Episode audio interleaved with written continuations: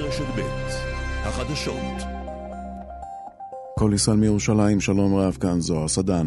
השר אופיר אקוניס מהליכוד אומר לכאן רשת ב' כי חמאס אינו במצב שהוא יכול להציב תנאים לישראל. כל הצעה שבה חמאס, דרך מתווכים, אומר הפסקת הלחימה, לא תהיה. צריך להפעיל מנופים בינלאומיים, מנופי לחץ בינלאומיים לצד מנופים עצומים, כבירים, של כוח. המלחמה הזאת לא תיגמר לפני מיטוט החמאס. השר אקוניס אמר את הדברים לאריה גולן בתוכניתנו הבוקר הזה. השר חילי טרופר מהמחנה הממלכתי, החבר בקבינט המדיני-ביטחוני, אומר כי אין דבר אחד שיחזיר את החטופים הביתה. לחץ צבאי הוא מרכיב סופר חשוב, אך לא היחיד. צריך להתלוות אליו גם עניינים אה, מדיניים. וצריך סביב ההומניטרי להפעיל את הלחץ המדויק. יש הרבה מאוד כלים שביחד, אני מקווה, יביאו את החטופים. אנחנו לא חושבים שאפשר לסיים את המלחמה כשחמאס עדיין בשלטון. בעניין הזה יש הסכמה מלאה. אלא שאנחנו רואים אחרת לפעמים את הדרך לשם. בני משפחות של חטופים הקימו אמש מאהל ליד ביתו הפרטי של נתניהו בירושלים, ובכוונתן להישאר בו בימים הקרובים לפחות. גלעד קורנגולד, שבנו טל שוהם, בן 38, נחטף מקיבוץ בארי, אמר כי אם לא יוחזרו החטופים, הקבינט והממשלה ייזכרו לדיראון עולם. אני פונה לראש הממשלה, בתקופה שלך יירשם בפעם הראשונה בתולדות מדינת ישראל שראש ממשלה הזניח ונטש 136 חטופים.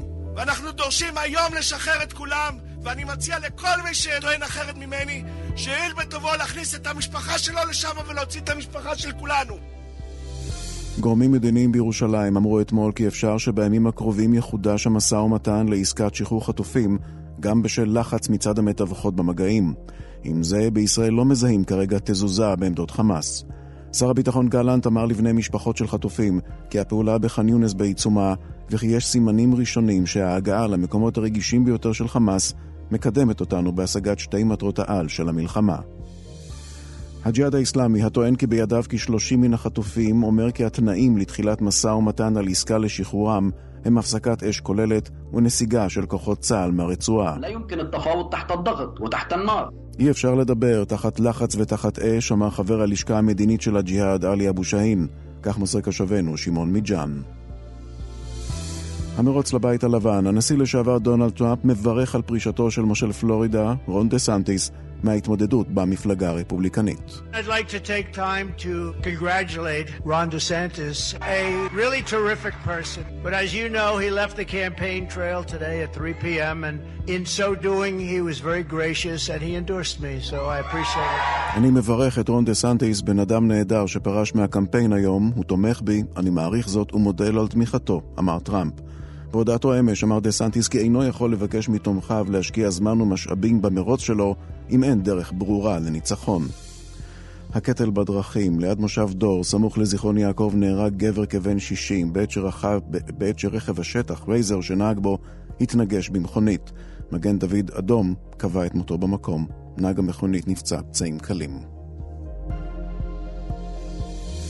כאן תחזית הערב בכאן 11, חבורת זהו זה מארחת את הדג נחש. זהו זה וכן אחרת. הערב אחרי החדשות, בכאן 11 ובכאן בוקס. היום ירדו מעט הטמפרטורות, אך עדיין יהיה חם מהרגיל. בשעות הערב יתחיל לרדת גשם מקומי לאורך החוף. בלילה יתחזקו הגשמים ויתפשטו לצפון ולמרכז. ממחר עד יום חמישי התקררות ניכרת וגשם. עורך החדשות יותם ברזני, בצוות קרן בר. עד כאן מחדר החדשות. הרחבות וידיעות נוספות באתר כאן וביישומון.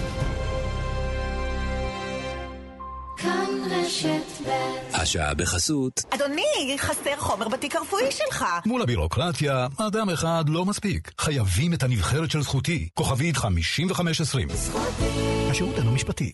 רשת דלתות חמדיה, המייצרת בישראל דלתות כניסה מפלדה במגוון עיצובים, ודלתות פנים אקוסטיות. שור שור שור שור שור שור בווישור מרימים את המורל ומורידים מחירי ביטוח. ווישור שור שור שור שור רב סרן במילואים דוקטור ניר אש. לכולנו הייתה את המטרה האחת הזאת למען המדינה נקרא לזה. זה פתאום גימד את כל הדברים האחרים. אני חושב שחמאס עשה את הטעות האחרונה שלו. והוא בעצם איחד אותנו והביא את כלייתו העצמית. אתה מביט לאחיך בעיניים שעכשיו יצאת איתו ממשימה מתוך עזה ושמרתם על הגב אחד של השני. יש אהבה, יש אמפתיה במבט. שנינו רוצים את הטוב ביותר לעם, למדינה, לחברה שלנו. כאן רשת ב' אנחנו כאן. כאן רשת ב' קלמן ליבסקינד ואסף ליברמן. כאן רשת שלום, בוקר טוב. שלום אסף. שלומך? כמו בכל בוקר. מצפים לישועה. ו? היא בדרך? בטח שהיא בדרך. מה, צריכה זמנים אולי? אני לא מכתיב לה זמנים. אבל אתה מצפה לה. מצפה כל הזמן.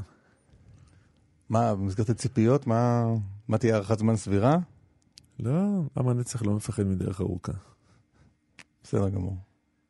למרות שיש בזמן האחרון קצת קולות קצרי סבלנות, אבל עם הנצח לא מפחד מדרך ארוכה. מה, איזה, איזה קולות אתה מזהה שהם קצרי סבלנות? לא, שומע פה ושם, אתה יודע. שמה?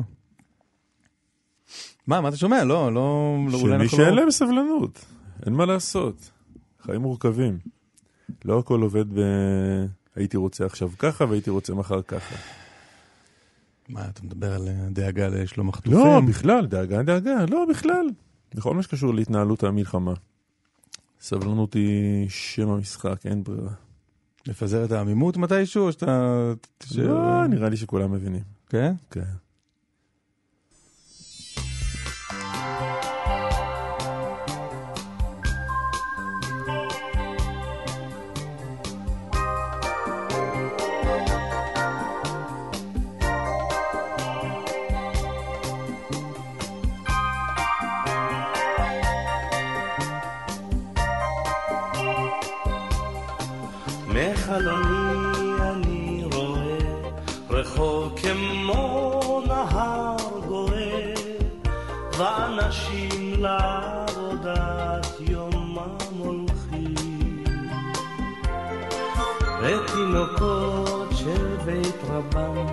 עם הילקוט שעל גבם ובידיהם כמה אלפי הדס פורחים פתאום זה בא ומתבהר, ולעצמי אני אומר, לא, לא, לא תנצחו אותי, לא מנצחים אותי כל כך מהר.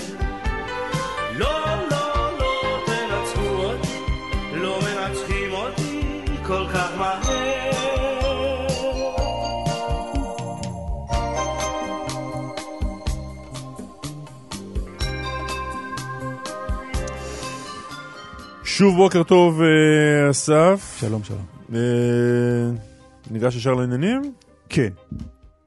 עורכת התוכנית אה, שי פרל מוטר, מפיקה, מפיקות, נוגה אורטל והדס סיוון נוחימובסקי. מפיקה חדשה. כן.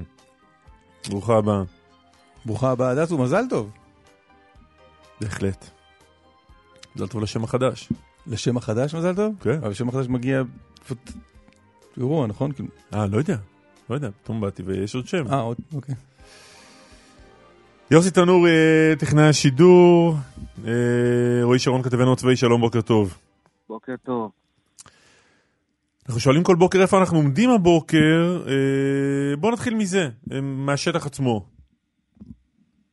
מדבר, מתכוון כמובן קודם כל לחזית ברצועת עזה. יש בשעות האחרונות דיווחים פלסטינים מאזור ח'אן יונס, שיש הלילה שיש שם יותר אש ויותר תקיפות.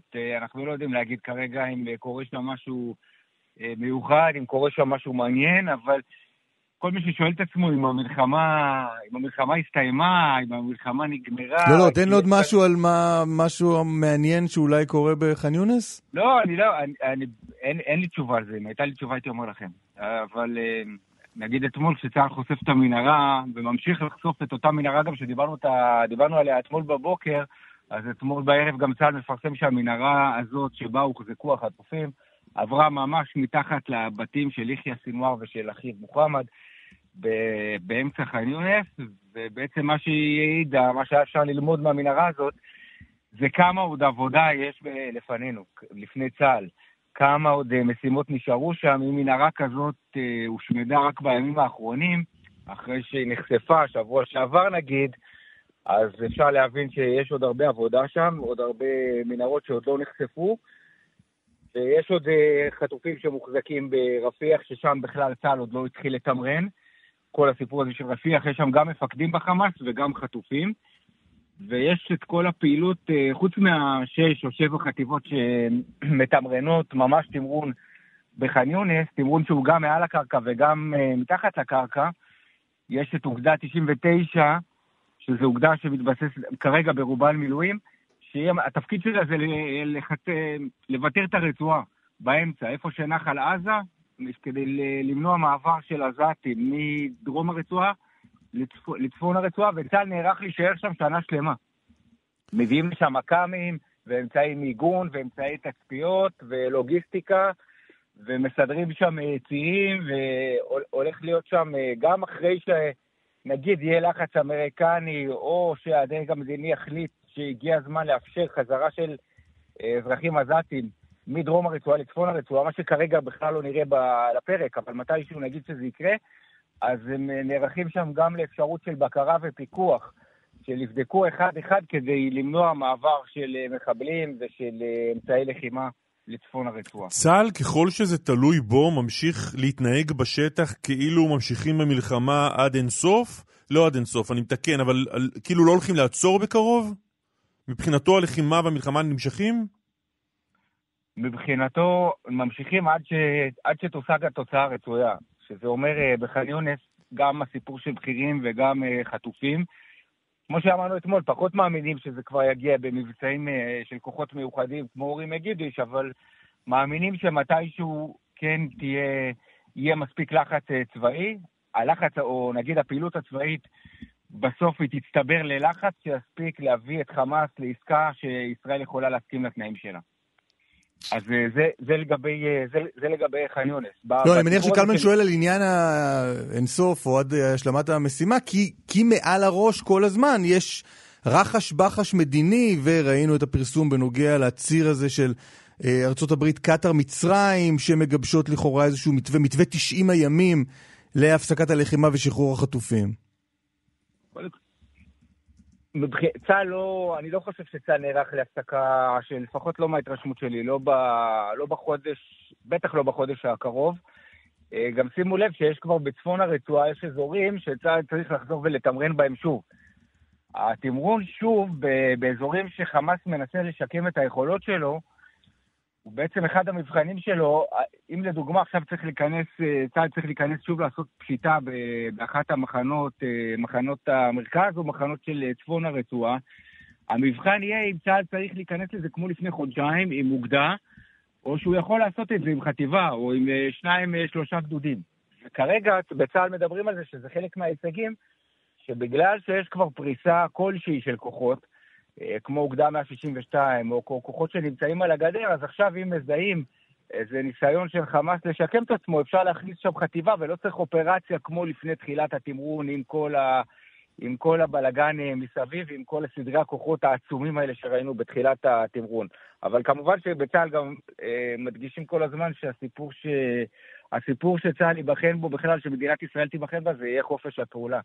האם כל איום עכשיו באמת אה, יקבל מענה צבאי ומיידי, או שיהיו כל מיני סיבות ש, שיעכבו את זה, ואז זה באמת יאפשר, ואז זה באמת יאפשר לחמאס לשקם את היכולות הצבאיות שלו.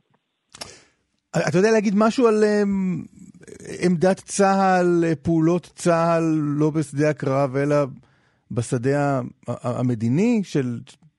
האם יש התקדמויות כלשהן בתחום הזה? של עסקת שבויים, כן. בצה"ל, אה, לפחות אה, נכון לאתמול, מתעקשים, לא רק בצה"ל, גם, אה, גם שר הביטחון, מתעקשים על העמדה הזאת שעוד לחץ צבאי יביא, ל, יביא לתנאים יותר טובים מבחינת ישראל, ורק, ורק רק זו הדרך. וברגע שנוריד את הרגל מהגז זה, זה ישתנה, זה ישתנה לא לטובתנו. ובצה"ל מאמינים שלמרות שעד עכשיו לא רואים את זה קורה, באמת עם אה, תנאים שישראל אה, יכולה לחיות איתם, אה, יכולה לחיות איתם בשלום. בסופו של דבר הרצועה היא לא מקום בלתי נגמר, ולכן כל הישג כזה וכל מנהרה כזאת, כמו שנחשפת אתמול, היא פחות מנהרה שיש לחמאס. היא פחות תשתית שיש לחמאס, ולאט לאט, אם נרצה או לא נרצה, אנחנו מתקרבים גם ללחץ הזה שיוביל לעסקה טובה. בינתיים, בצה"ל לא מדברים על, אה, נגיד רק ח'אן יונס לא צפוי להסתיים אה, בחודש הקרוב, הפעילות הצבאית, כלומר בח'אן יונס. תגיד, לפני כמה שבועות ראינו אה, הכנות להצפת המנהרות. ראו אז את אה, צינורות הענק האלה, והכוונה למלא אותם במים או בחומרים אחרים, כדי לפתור את הסוגיה הזאת של מיגור המנהרות. איפה זה עומד? זה, זהו, שזה לא כדי uh, לפתור, אלא כדי לסייע. זה, גם אז לא חשבו שזה יהיה Game Changer ברמה של uh, לחיצת כפתור והופ, כל המנהרות נגמרות. אבל בוא נגיד שאנחנו צריכים, לפי פרסומים זרים, להגיד שבחלק מהמקומות, לפחות בחלק מהמקומות, צה"ל הציף אותם במי ים, וכנראה שמדובר בכאלה מקומות שקרובים לים התיכון, ובחלק מהמקומות הפעילות הזאת הוכתרה כהצלחה. וזהו. אה, חוץ מזה אנחנו אה, קצת אה, מתקשים להרחיב במגבלות הביטחון. ביטחון זה חשוב. רועי, תודה רבה. תודה רבה. אתמול נודע um, על נפילתו בדרום רצועת עזה של um, רב סמל במילואים אוריאל אביעד סילברמן. אנחנו מדברים הבוקר עם אמו, אביבה סילברמן. שלום. שלום. שלום, אביבה. קודם כל, תודה גדולה שאת מדברת איתנו, ואנחנו משתתפים עמוקות בצערך ובצערכם. תודה. איך את מאז ההודעה? קשה, קשה. אנחנו מאוד מאוד מתגעגעים אליו. אוריאל היה ילד עם לב זהב. ילד שהתנדב לכל משימה, או התנדב בידידים, או התנדב אה, בקייטנת אילן עם ילדים אה, שבקיץ תמיד כל שנה יש אצלנו במושב נחלים קייטנת אילן, והוא היה אחראי על הצוות הטכני שם, שנים רבות הוא עשה את זה. והוא לימד ילדים אה, שאינם דתיים קריאת התורה, והוא פשוט תמיד היה פה בשביל החברים שלו, הוא היה טבח מחונן, פינק את כולם עם המאכלים שלו, גם בצבא. סיפרו לי שהוא מקופסת טונה יבשה הצליח לעשות ארוחת גורמה ולפנק את החברים שלו. אה, פשוט ילד אה, זהב, אנחנו קראנו לו ילד האהבה שלנו, בעלי ואני. וזהו, וקשה להאמין שהוא איננו. אז אה, זהו, באמת חלל גדול, ואנחנו... מאוד מאוד חשוב לנו לחזק את החיילים בשטח ולהגיד כמה אנחנו אוהבים אותם וכמה הם עושים משימה חשובה וכמה שבאמת אנחנו, כל עם ישראל מאחריהם, ואחדות בעם כל כך חשובה לנו. אנחנו רואים אתמול, זה היה מדהים, ההלוויה הזאת. היו אנשים מכל העם שבאו ועמדו לצידי הדרך עם דגלי ישראל, ובאו חילונים, דתיים, חרדים, אבל כאילו באמת זה היה משהו מאוד מאוד אה, מרגש. אני חושבת שהאחדות בעם זה משהו שכל כך כל כך נחוץ לשמר את זה, לא רק בימים אלה, אלא גם לעתיד, וזה באמת אחד הדברים שאני כל כך אה, מבקשת מהעם. תישארו מאוחדים, תדברו טוב אחד על השני. אני מצטטת שבתקופות שלא היה לשון הרע בעם ישראל, עם ישראל ניצח, ובתקופה של המלך אחאב, שהוא היה מלך רשע, אז עם ישראל אה, הצליח במלחמות רק בזכות זה שלא דיברו לשון הרע. אז אני באמת חושבת שהנושא של הלשון הרע הוא כל כך חשוב, לא לדבר רע אחד על השני, שנהיה מאוחדים, ונצליח גם במלחמה הזאת בעזרת השם. אביבה, קיבלת את ה... את הבשורה בשוויץ. נכון, אני הייתי בשוויץ כי ההורים שלי עולים לארץ ונסעתי לשם עם אחותי בשביל לעזור, לעזור להם לארוז. ושם הודיעו לי שם שהייתי רחוקה ממשפחתי, כן, זה היה קשה. ראינו סרטון מרגש של אה, חברי הקהילה היהודית שם, שנפרדים כן, ממך נכון, עם דגלי ישראל. באו, נכון, אני עליתי לארץ בגיל 18 משוויץ, בעלי עלה לארץ בגיל 18 מדנמרק, אנחנו הכרנו בארץ.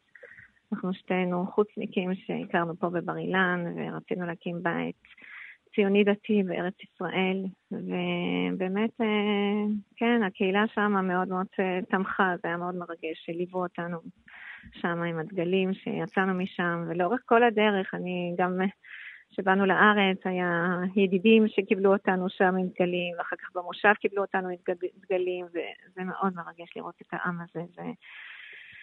פשוט, אה, כן, יש לנו עם נפלא, ואנחנו, אני בעצמי, אני ייסדתי את עמותת אביב לניצולי השואה לפני 17 שנים. יצא לנו פה. לשוחח איתך כן, יותר מפעם אחת על העמותה הזו. נכון, נכון, שעוזרת לניצולי שואה למצות זכויות ללא כל תשלום מצידם. אני באמת חושבת שבעמותה הזאת אנחנו מיקרו-קוסמוס של מה שהייתי מצפה שיהיה בעם ישראל. אצלנו עובדים חילונים ודתיים ושמאלנים וימנים, ואנחנו כולנו ביחד למען מטרה אחת. יש לנו גם פה בעם ישראל מטרה אחת, לחיות פה בעם. בארץ ישראל בשלום ובשלום פנימי, ואני חושבת שזה אפשרי. אז אמ, זהו, זאת הקריאה שלי לעם ישראל, בואו נהיה מאוחדים. ספרי אביב על השירות הצבאי של אה, אוריאל. זה לא היה מובן מאליו, נכון? זה לא היה מובן מאליו, כן. אוריאל נלחם להיות שריונר, הוא ממש אה, עשה דיאטה רצינית בשביל להתקבל לשריון, כי הוא ממש רצה להיות שם. והוא הצליח להתקבל, וגם עכשיו בכלל לא קראו לו, הוא לא, לא קראו לו לצבא כרגע במלחמה, שפרצה מלחמה, הם לא קראו לו, והוא דאג, הוא פשוט נלחם שיזכרו אותו ויקראו לו עכשיו, והתייצב שם עוד לפני בכלל שקיבל אישור רשמי שהוא יכול להיות חלק מה, מהמלחמה, וזהו, וככה הוא הגיע לאן שהוא הגיע, וכנראה שהוא היה צריך להיות שם, אבל... הוא באמת תמיד היה פה בשביל להתנדב, אנחנו ידענו שאם צריך מישהו ושצריך לסמוך על מישהו זה אוריאל. אוריאל פה בשביל כולם, והחברים שלו גם מספרים פה סיפורים מדהימים עליו, שדברים גם שבכלל לא ידענו כמובן. אה, זהו, אז אני באמת, אה, איבדנו אבדה גדולה, וזה למען העם שלנו. אני תמיד אומרת שיש לנו את הזכות, שאני שמעתי כל כך הרבה סיפורים של ניצולי שואה שסיפרו כמה שהם, מה שהם עברו, ושהיום אנחנו זוכים לחיות פה בארץ ישראל, ולצערנו גם למות על הארץ הזאת. אבל לפחות אנחנו חופשיים, יש לנו את המדינה, ואנחנו זוכים שאנחנו חיים היום ולא אז. אז אני מודה על זה, אפילו עם כל הקושי, אז אה, באמת אה, זו זכות. איפה הוא היה כשפרצה המלחמה? כלומר, את אומרת, לא קראו לו, מה הוא עשה? עשה, הוא בדיוק עבד במסעדה כטבח, ואחר כך הוא uh, הלך להגנת יישוב, כי הוא החליט שהוא כן צריך לעשות משהו, אז uh, הוא נסע לאיזה יישוב uh, שם להיות בהגנה על היישוב, עד שבאמת הוא הצליח להגיע לשריון. כי זה מה שהוא אמר שהוא רוצה לעשות. אם אני שריונר, אני רוצה לשרת עכשיו בשריון. בשביל זה עשיתי כל השירות הצבאי. הוא היה קודם בישיבת איתמר, למד שמה בישיבה, מאוד מאוד נהנה שם, היה שם מאוד מחובר, יש לו חברים, חברי נפש משם, החברים הכי טובים שלו באמת. זה חבר'ה שלמדו איתו שם, שהיו איתו בצבא. פשוט ילד זהב. אין לי מה להגיד חוץ מזה, ילד זהב עם לב זהב. אביבה, מה את יודעת על, ה... על האירוע שבו הוא נפגע? אה, מה שסיפרו לנו, שבאמת אה, נ"ט פגע רק בו. מישהו מקומה שנייה זרק נ"ט ופגע בדיוק בו, והצוות שלו בטנק אה, נפצע, ואני מתפללת לרפואת הצוות המדהים הזה, שבאמת תהיה להם רפואה שלמה. והם היו בדרך, כנראה שהיו שם מנהרות שגילו, מנהרות שגם היו שם חטופים כנראה, כי ראו סימנים שהיו חטופים שם. הוא היה ממש באמצע ח'אן יונס במשימה מאוד חשובה, ונפל אז בקרב הקשה הזה. ההורים שלך עולים עכשיו לארץ? ההורים שלי יעלו לארץ בקיץ, כן, כן. וזהו, זה החינוך שקיבלתי. אני קיבלתי חינוך ציוני, אני הייתי בבני עקיבא, ולכן בגיל 18 עליתי. להורים שלי עכשיו גם באים לארץ בשביל להיות כאן. כלומר, עלו לפני המלחמה. הם, uh, ההורים שלי הם עכשיו מארגנים את הבית בשביל לעלות בקיץ. אה, יעלו בקיץ. יעלו בקיץ, כן. כן ומה, המלחמה הייתה, הייתה זרז במובן הזה של הרצון לעלות? לא, לא, לא, זה פשוט קשור לזה שאנחנו פה, הבנות שלהם בארץ, הנכדים, הנינים, ברוך השם יש עכשיו גם הרבה נינים, אז בגלל זה, זה זאת הסיבה, כן. המלחמה בעצם לא, לא קשורה לנושא של העלייה של ההורים שלי. אביבה, תודה גדולה שדיברת איתנו. מבקשת מעם ישראל, קודם כל, כמו שאוריאל עשה כל כך הרבה מעשים טובים, לעשות, אולי כל אחד שיעשה מעשה טוב קטן אחד, לזכרו, זה מאוד ישמח אותנו במשפחה, והאחדות, האחדות משמרת זה גם לעתיד.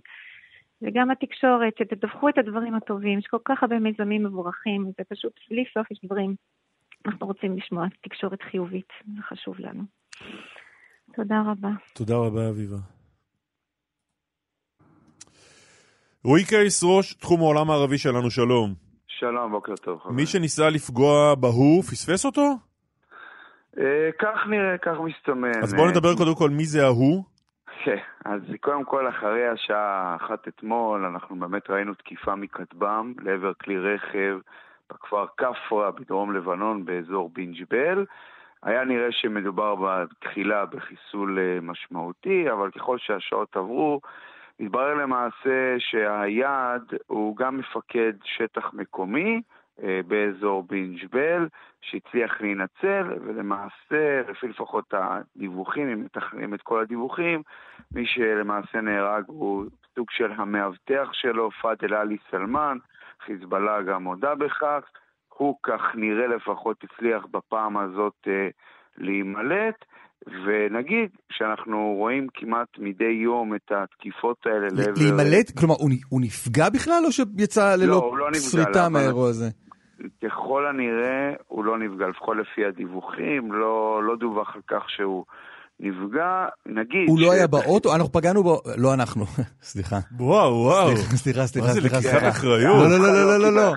אני רק אומר, יכול להיות שזה אסף. אני לא קשור לאירוע הזה. זה לא מערכת התוכנית אה, קלמן ליברמן, אולי זה ארי גולן, אני לא יודע. זה לא, לא אמרתי שזה אנחנו. מי שניסה לפגוע בו, שזה לא יפה גם לעשות דבר כזה, מי שניסה לפגוע בו, פגע ברכב נכון. ואז המאבטחים שלו שם נהרגו, והוא הצליח כן. להימלט מהרכב, מה, לפני שהטיל פגע? תראה, זה בדיוק, זו בדיוק התעלומה שעד עכשיו קשה להגיד לך בצורה חותכת, כי אתמול היה דיווחים שהרכב המדובר שפגעו בו זה למעשה רכב שמשמש לאבטחת אישים של חיזבאללה, ולמעשה מי שנפגע היו מאבטחים שיבטחו אותו, יכול להיות שהוא היה ברכב אחר.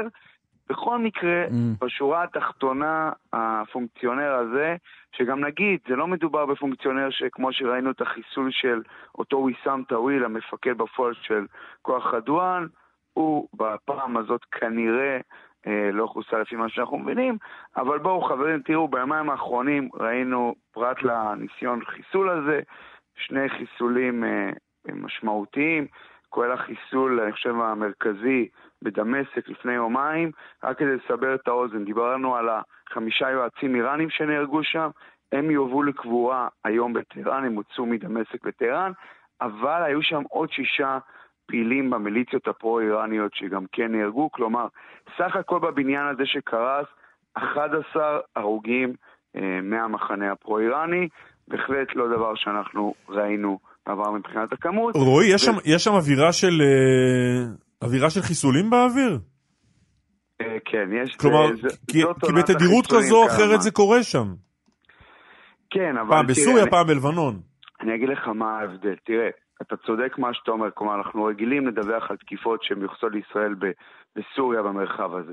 אבל אני חושב שאנחנו רואים מגמה שישראל, לפי פרסומים זרים כמובן, שמה יותר על המוקד את האישים עצמם. כלומר, לא רק נכסים ואופרציות, כי שים, שימו לב, מתחילת דצמבר, לפי פרסומים זרים, ישראל חיסלה במרחב הזה של דמשק שמונה יועצים במשמרות המהפכה של איראן, כולל אותם אה, חמישה שחוסלו, בהם ראש אה, יחידת המודיעין של כוח קוץ האיראני בסוריה.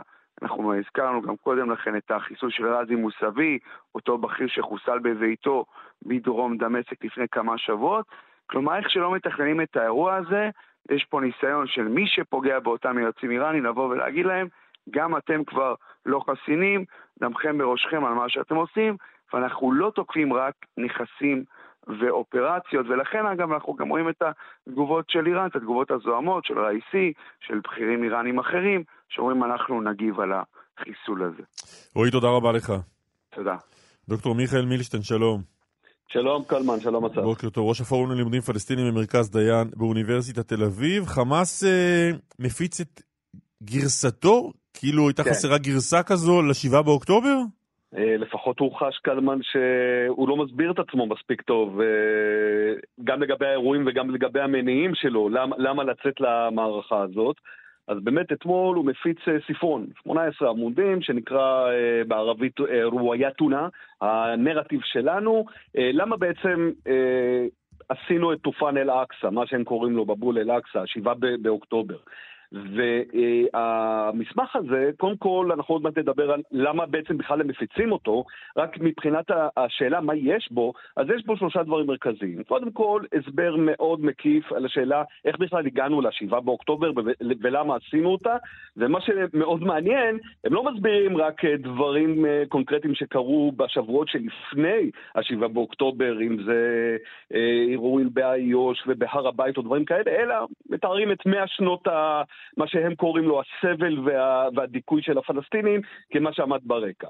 הדבר השני, הם מסבירים לעולם, ואנחנו עוד מעט ניגע בזה כי זה הדבר הכי חשוב, לשם מופנה המסמך הזה, לעולם מי בעצם חמאס, והאמירה כאן, אה, לנו, לנו כישראלים זה יישמע על סף המגוחך, אבל הכותרת היא, אתם זוכרים שאנחנו תנועה אסלאמית לגיטימית מתונה. ואז יש גם הסברים שאנחנו אה, כמובן תמיד מכבדים את, אה, את אה, נושא האמנות הבינלאומיות ובעיקר אמנת ג'נבה.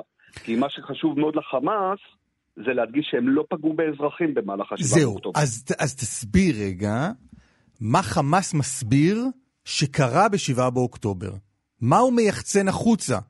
אנחנו יודעים, כלומר, באתי להגיד מבחינתנו, מבחינת המציאות, חמאס הגיע עם אה, מאות מחבלים, נכון. וטבח באזרחים חפים מפשע בקיבוצי העוטף ובמבלים במסיבה ברעים. אה, מה מבחינת חמאס קרה? מה, מה הוא מספר החוצה שקרה? אז מה שנקרא, אסף, ביקום מקביל, וזה הגרסה של חמאס שחור על גבי אה, לבן ובצורה מאוד מאוד נחרצת, מה שקרה זה שאנחנו תכננו רק פגיעה בבסיסי צבא ובחיילים. אלה המוקדים, אלה, אלה, אלה המטרות שלנו. אסור לנו הלכתית בכלל לפגוע באזרחים. עכשיו, אם נפגעו אזרחים, אם נפגעו אזרחים, אז או שזה קרה שממש לא שבמתכוון, או, וכאן חמאס מקדיש כמעט עמוד שלם לציטוטים של תקשורת ישראלית, זה קרה בגלל שאמצעים צה"ליים, כלומר נשק צה"לי... רגע, אבל לא הבנתי, שנייה אחת. רגע, נשק צה"לי מה? פגע באזרחים אה. ישראלים. הרי היו לנו כל מיני הבלחות כאלה במדיה שלנו. אבל היו לנו עסקאות שבהן חמאס במו ידיו שחרר אזרחים. נכון. הוא לא אמר אני לא שובה אזרחים. הוא אמר אני לא פוגע, אני לא, לא פוצע או הורג אזרחים. אז לשבות זה כאילו בסדר, לחטוף אזרחים זה כאילו בסדר, אבל להרוג זה צעד אחד מעבר לזה. אני אגיד לך יותר מזה, קלמן, בתור אחד שגם קצת בקיא בהלכות החמאס, ובכלל בהלכה האסלאמית, אין, אין איסור על הדבר הזה. כלומר, אתה יכול לקחת נשים, אה, אה, ילדים... כלומר, הם כן, אה, פשטו על הקיבוצים, הם כן פשטו על הקיבוצים כדי לחטוף אנשים, זה הם כן בוודאי, כן אומרים? בוודאי, כן. תגיד... אבל ת... לא פגענו באזרחים. והמסיבה ברעים? אני לא זוכר שהיא מוזכרת שם. מי מוציא, את הספר... מי מוציא את הספרון הזה? חמאס, חמאס מי מוציא, ו- ומי באמצע המלחמה ישב, ישב וכתב אותו? כן. אה, אז זהו, לדעתי זה נכתב בשבועות האחרונים, כלומר זה לא איזה אירוע שנכתב לפני. אה, וכאן צריך להגיד שני דברים מרכזיים. לא, יחיא סינואר ישב עם, אה, עם מסמך וורד. הוא אישר את זה. והקליד... הוא אישר? כלומר זה הגיע אליו? אני משער שכן. זה יוזמה לא... שלו לדעתך? אני חושב שזו יוזמה של אנשים שחושבים טיפה יותר אסטרטגית ומכוונים יותר לעולם. וכאן חשוב באמת, אסף, לשאול מה בכלל, למה הוצאתם את זה ומה העיתוי של הדבר הזה. וכאן... לא, רגע, עוד שאלה אחת קודם, סליחה על השאלות כן. הטכניות, אבל איפה זה הודפס? זה או שזה לא, או שזה לא מודפס וזה מופץ ברשת. מופץ ברשת. זה באתרי חמאס, וחשוב מאוד, אסף, לשאלות הטכניות, זה באנגלית גם. כלומר, זה לא רק נוסח בערבית, זה גם נוסח שנלווה אליו באנגלית. ואתה רואה שבעצם המטרה המרכזית היא, או, או בוא נגיד היעד המרכזי הוא העולם, לא הזירה הפלסטינית. אתה רואה שאפילו הניסוח, המינוחים הבסיסיים לא נועדו לשכנע מישהו בזירה הפלסטינית, אלא את העולם. יש אמירות כלליות שאנחנו חלק הרי ממשפחת אה, אה, תנועות השחרור העולמיות, כלומר ניסיון מאוד לקרוץ לכל הווייב הזה העולמי של אה, אה, כולנו חלק מהתנגדות לגיטימית אה, אה, עולמית. ועוד דבר מאוד מעניין, כאן זה כבר קריצה לכל אה, שיח היום שאחרי. אמירה מאוד מאוד נוקבת, אתם לא תקבעו לנו מה, מה, מה לעשות, אנחנו נהיה רלוונטיים בכל סוג של תרחיש. כלומר, אתם לא מדברים על אה, מצב שבו יום שאחרי קורה בלי שאנחנו בעניינים. אנחנו ממש ב, ב, ב, בכל אה, תרחיש עתידי.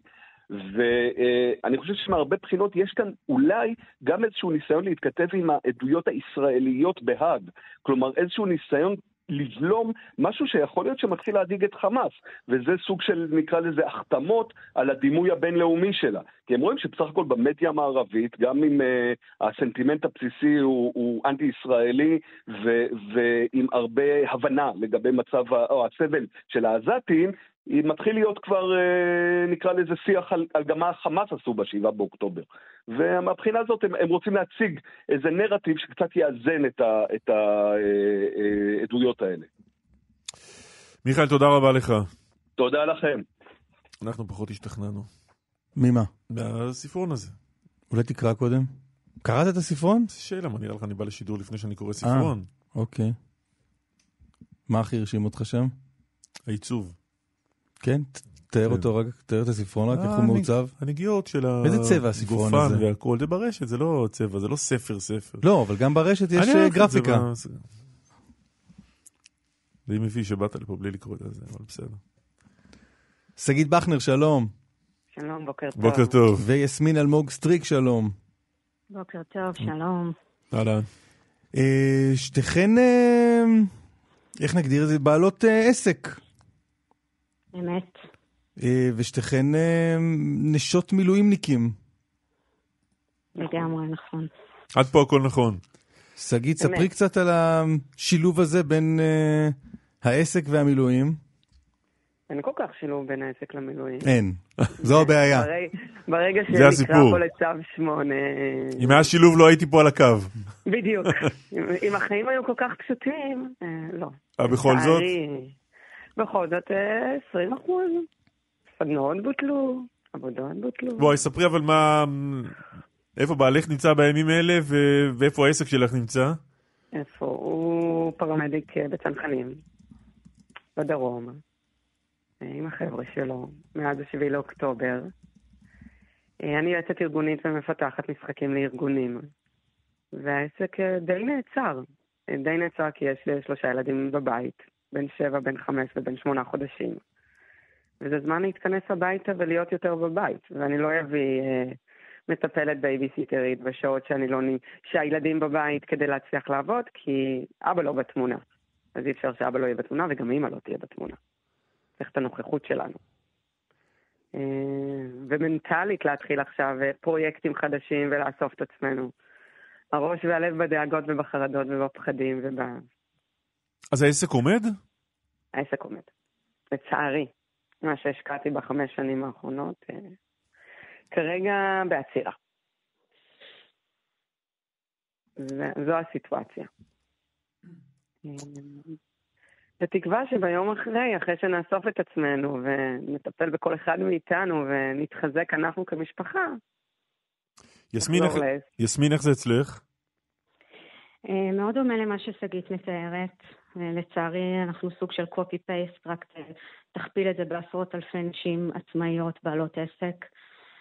אה, במקרה שלי, אני גם, ספציפית העסק שלי, אני נטורופטית, יש לי קליניקה בעשר השנים האחרונות, אני עוסקת בתחום הטיפול.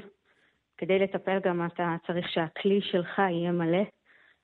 אה, וכמו ששגית מתארת, השחיקה שלנו כתוצאה מהאירוע המתגלגל הזה, שאנחנו עוד לא יודעים, עוד אין צפי לסיום, אה, בעלי עוד לא קיבל אה, תאריך אה, סופי לשחרור, מביאה, אני יכולה לדבר מהמקום שלי, אותי ברמה אישית, גם לאתגר של להיות שם עבור המטופלים שלי. גם ברמה הזאת של לתת את הכלים, של להיות העוגן הזה שהם כל כך זקוקים לו, ושאני לצערי הרב לא יכולה להיות בחודשים האלה, שאלה חודשים סופר קריטיים, שאנשים עוד יותר זקוקים לטיפול ולליווי. אז גם ברמה באמת הלוגיסטית של החשיבות שלנו להיות נוכחות, אני, הקליניקה שלי פעילה מאוד אחר הצהריים, וכמו ששגית ציינה, אנחנו לא יכולות להיעלם לילדים שלנו. הקטן שלי בן חמש, אה, במצב נפשי מאוד מורכב מאז שאבא שלו נעלם מהשביעי באוקטובר. אה, אז אה, הפתרון הוא לא להביא בייביסיטר או, או סבתא סבא, כי הם זקוקים לנו, אנחנו הדמות היציבה היחידה שנשארה. וגם, כן, גם ברמה הנפשית, האישית, אה, כתיבה של תוכן, תחזוק, יש לי בלוג שאני מתחזקת, כל הדברים האלו. בנוסף, מעבר אפילו רק לשבת מול המטופלים שלי, אלו דברים שמצריכים משאבים. אז מה קורה בפועל, יסמין? בפועל, פחות או יותר דומה לשגית, 20-30 אחוז. התקופה הזאת בשנה אחרי החגים, אה, זו, אלה החודשים הכי חזקים שלי בשנה, באמת. אני מוצאת את עצמי בוררת, אומרת למי כן, למי לא, כי באמת אי אפשר להחזיק הכל. אני במקביל אישית גם אה, סטודנטית לתואר שני בפסיכותרפיה, אני גם עושה התמחות. הזמן שלי מלכתחילה אה, הוא, הוא מוגבל. וממצב של באמת חודשים הכי חזקים בשנה, ממש חוויה של כמעט הכל התאדה. זה לא עסק חדש, זה עסק מבוסס, ש, שבאמת השקעתי בו, בדומה להמון נשים כמוני, את, אה, את מיטב זמני בזיעת אפי, כמו שאומרים. וכלום, כלום, כמעט כלום, באמת. מה אומרים הכללים של האוצר לפיצוי במקרים כמו שלכם? אז זה ככה. בגדול ניתן מענה כמו כל עסק אחר במדינה דרך רשות המיסים. אם יש פגיעה של מעל 25%, אנחנו זכאיות בעצם למענק מרשות המיסים. בלי קשר לשאלה אם את גרה בעוטף עזה, בגבול הצפון נכון. או בתל אביב. נכון, זה בכללי כל עסק במדינה.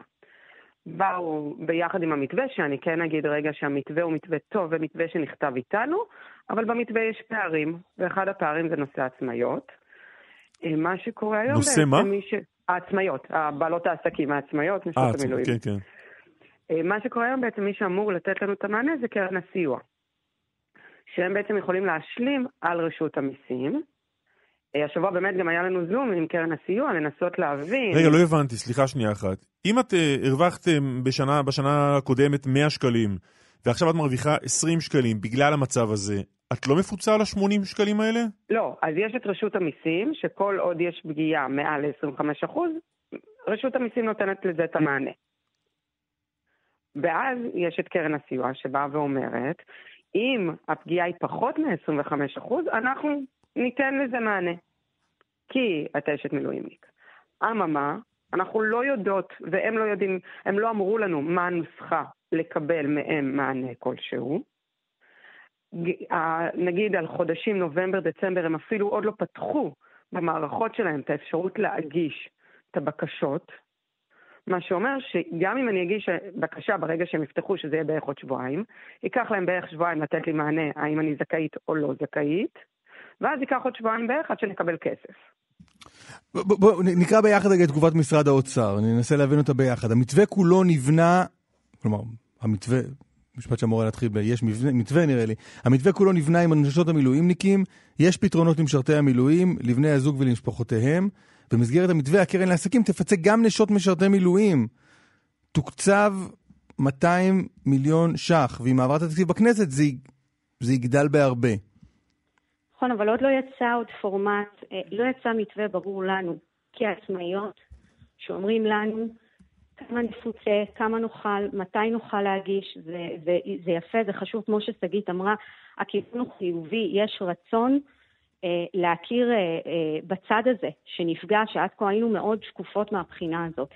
אבל אנחנו לא באמת יודעות איך זה יבוא לידי ביטוי בפועל. הימים נוקפים, השבועות חולפים, אנחנו כבר אוטוטו ארבעה חודשים למצב הזה, וכמו ששגית אמרה, רק עוד שבועיים ייפתח, עד שייבחנו כל הבקשות, בינתיים הזמן עובר, התשלומים יורדים, בני הזוג שלנו לא פה, העסקים שלנו קורסים, אז זה, זו תשובה מאוד כללית שעדיין לא, מבחינתנו לא אומרת לנו באמת בפועל, בשורה התחתונה, מה אני הולכת לקבל, איך אני הולכת... ואם. ואם, בדיוק, ואם, וגם חשוב, אני רוצה להצטרף למה ששגית אמרה, לגבי רשות המיסים, אני הגשתי את הבקשה הזאת. קיבלתי מענק חד פעמי בגובה, אה, בסכום מגוחך. כיום אני לא רשאית להגיש, רשאים להגיש עצמאים באזורים שמוגדרים כאזורי לחימה, קרי דרום וצפון, ובאמת אנחנו לא יודעות, אנחנו לא יודעות אם נקבל ואם נקבל כמה נקבל, לא יוצאים באיזה שהן הצהרות ברורות, באיזשהו מתווה ברור, עד גובה הכנסה כזאת, עד איקס אובדן. כלומר, אין פה שום התחייבות קונקרטית שאני אומרת, אוקיי, זו עוד חצי דאגה או דאגה גדולה שאני יכולה להסיר, כי אני יודעת שהמדינה יצאה עכשיו בהצהרה ברורה, מפורטת, שאני יכולה להבין כן. איך אני מתנהלת בתוך זה. טוב, אנחנו נעשה... אני רוצה רגע כן. להשלים לזה, אם אפשר עוד משפט אחד. כן.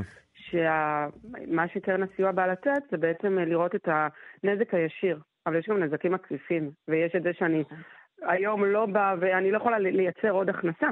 בעצם אני לא, לא, לא יוצאת לפגישות, אני לא שולחת הצעות מחיר, אני לא מקדמת את העסק, וגם על זה צריך לתת את הדעת.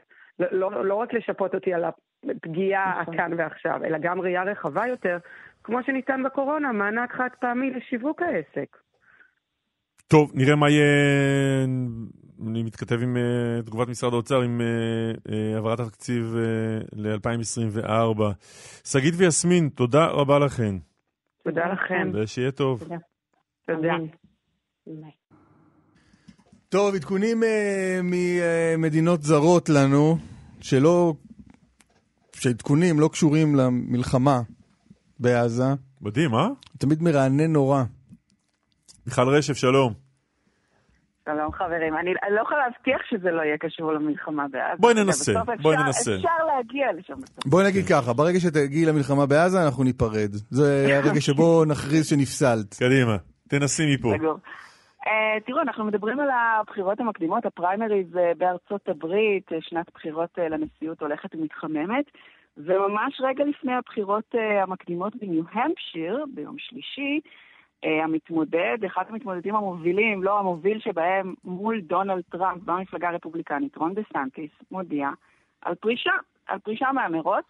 אה, צריך לומר, לא, לא, לא נראה שנשארו לו הרבה סיכויים כבר בשלב הזה. אה, כל המועמדים הרפובליקנים פיגרו מאחור באחוזים ניכרים אחרי דונלד טראמפ, בטח אחרי מה שראינו באיואה, שהוא גרף שם 51% מהקולות.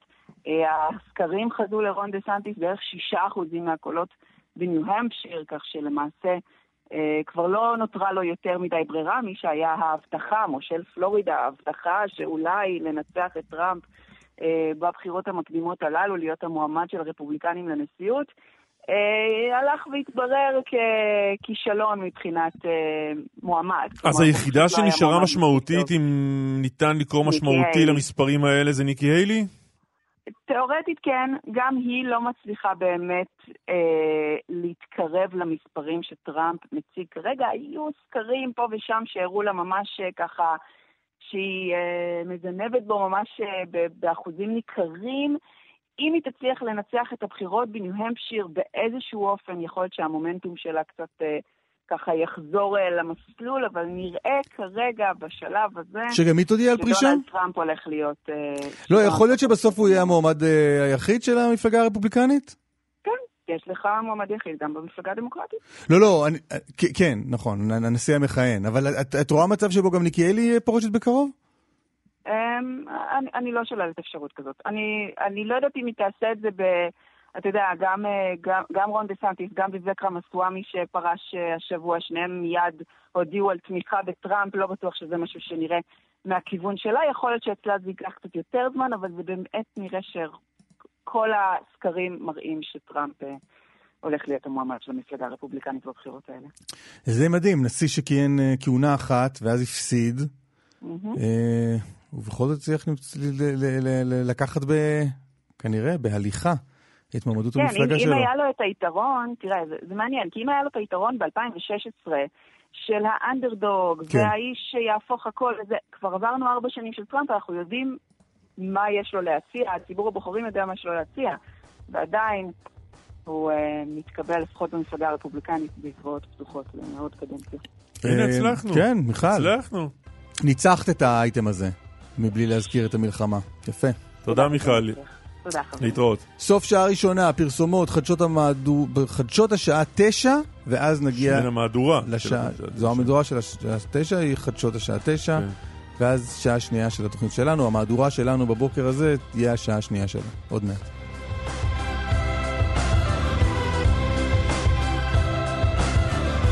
חזרנו לשעה שנייה, אה, נתחיל... בלי אנרגיה. מה זה? בלי אנרגיה. ודאי. אה, נתחיל את השעה הזו עם עמיחי שטיין, הוא כתבנו המדיני, עמיחי שלום. שלום, בוקר טוב. הזכרנו את זה בשעה הקודמת, בואו נרחיב על אה, המהלך המשותף לכאורה של ארה"ב, מצרים וקטאר.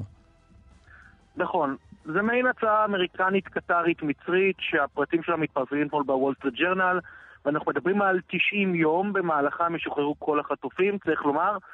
אה, זה יקרה בשלבים שונים, שוב, על פי ההצעה, על פי המתווה. בשלב הראשון אנחנו מדברים על נשים, מבוגרים וחולים כרוניים.